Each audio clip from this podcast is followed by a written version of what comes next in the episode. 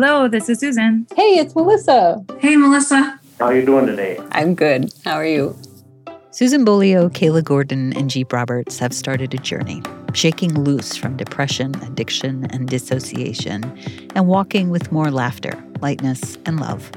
They struggle with the same difficult feelings many of us have, but this is the story of their work to heal. So far, they've all recognized the trauma that was passed down to them as children. So now they're finding ways to make positive changes for themselves and the next generations. There are still whole groups of people and whole systems, whether it be education or healthcare, that do not know about this. We start because of COVID 19 on the phone. It wasn't just an ACEs presentation, but I did a. Susan Beaulieu is a citizen of the Red Lake Nation. She's telling me about a presentation she gave recently about ACEs, or adverse childhood experiences, which is trauma in early childhood. I did a presentation on like ACEs and historical trauma and the impact on the nervous system and some resiliency things for a group of third year medical students.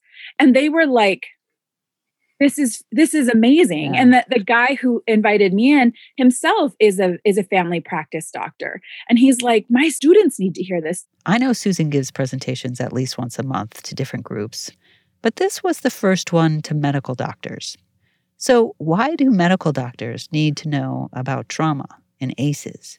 When stuff starts going awry in our body, we can either get really frustrated or we can get curious and ask, like, what is the body trying to tell me? Like, what is the body saying? You can't you can't do this anymore whether it's eating junk food or drinking pop or holding on to stress and trauma that your body just can't just can't take anymore Susan says we all know how food affects our health, but very few doctors realize how damaging stress and trauma can be to our health.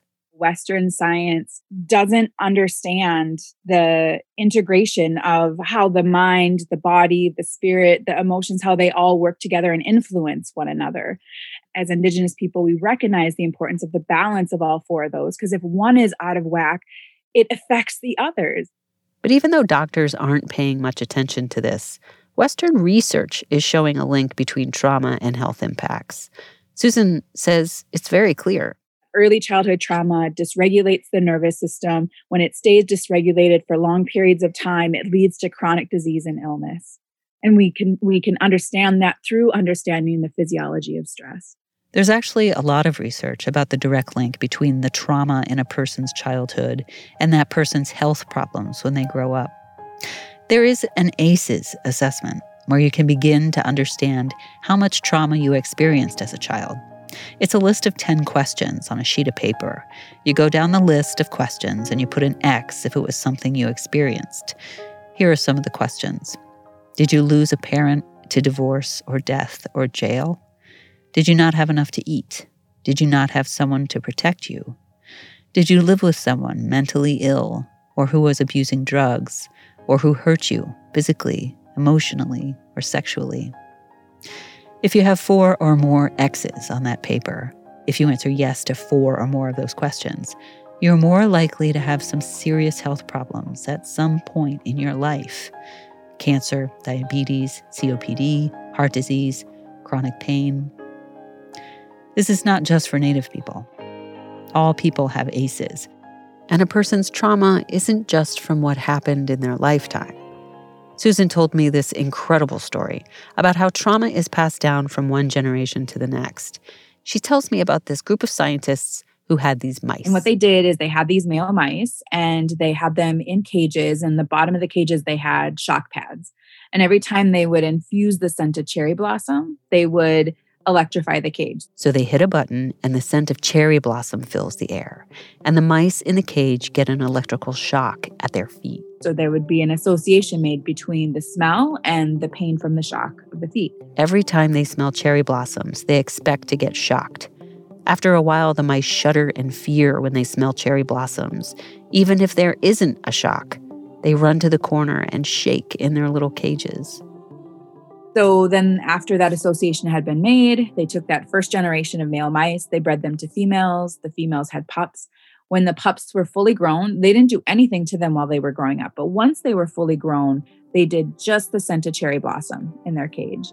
and the mice had a, incredible stress response you know running to the corner of the cages shaking like very scared really the scent of cherry blossoms fills the air and this second generation of mice are not getting the electrical shock but they act like they are they took that second generation they bred them to females the females had pups they let the pups grow up didn't do anything while they were growing up when they were fully grown sent to cherry blossom, same terrified response. Wow. That's three generations.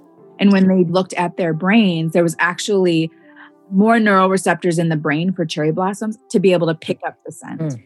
So there also had been some structural changes in the brain and in the body as a result of that experience two generations before. The heightened ability to smell cherry blossoms and the fear they felt when they did was passed down to the mice's grandchildren. There's an argument that this can happen in humans too. It's not technically hereditary, it's epigenetic, or some indigenous people I've talked to call it blood memory. So, this understanding of ACEs through Western science helps us to understand why it's not as simple as just getting over it. We are not just getting over it. But even though there is real knowledge here about the connection between trauma, stress, and health, most doctors are not asking about this part of your family history. How stressful was your childhood? How safe did you feel? Susan is hopeful more medical doctors will embrace the indigenous wisdom and the Western science that shows the connection between the mind, body, and spirit. Because I often think about my dad when he, um, you know, he was a diabetic, and when he was stressed out, it was so hard for him to regulate his blood sugar because of this, you know, the glucose dump that we get when we are under that stress response. So, Susan recommends practices that help you manage stress associated with trauma. She leads meditation and mind body classes with the residents at the Four Winds Culturally Specific Treatment Program. It's owned and operated by the Mille Lacs Band of Ojibwe in northern Minnesota. So every morning they all get their blood pressure checked. And um, when they when they're going through my group, I've had a couple of the guys say, you know, I've started doing that soft belly anytime that I get my blood pressure checked, and my numbers have never been better. Soft belly is a meditation practice where you breathe into your belly for several minutes to relax and regulate your nervous system. So, like, they're able to see, like, when they do the soft belly, their blood pressure decreases. Yeah. When I think about the wide world, you know, and some of the barriers to accepting ACEs, my fear, and it's a little cynical, but I think it's also realistic, is that not a lot of drug companies are going to make money if we're prescribing meditation, right? Right. Right. And I feel like that's a barrier mm-hmm. to adopting some of these practices. Yeah. You know? Yeah. Drug companies make money off of medication, not meditation. Yeah. Absolutely. So I think about like my dad who grew up with high ACEs, who then went to Vietnam and struggles with PTSD, has treatment resistant PTSD. And I, I, probably won't be as up on it now, but I, I I've noticed over time, you know, my dad was a veteran. So as he would go through the VA and I would be learning about all these things, they weren't covered by the VA. But in the last few years, yoga and meditation and all of these things were things that the VA was starting to bring in for their own veterans. Even things like some, um, you know, sweats and ceremonies like that, or um, there are really, yeah, yeah. It's funny, I never thought about how the VA or the Veterans Administration is pretty advanced when it comes to dealing with trauma.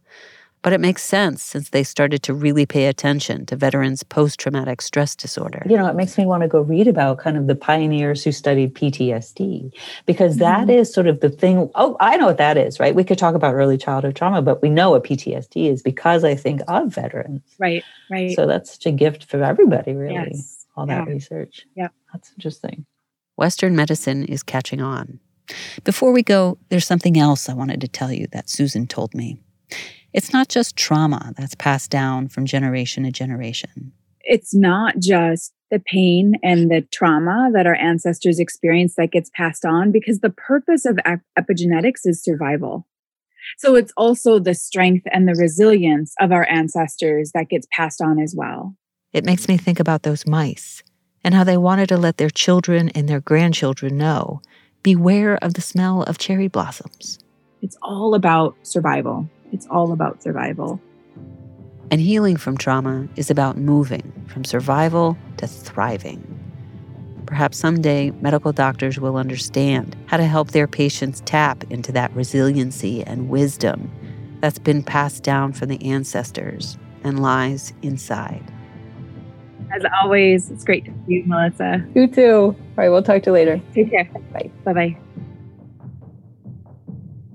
A lot of trauma that's passed down from generation to generation is about grief and all that's been lost in Native communities, particularly.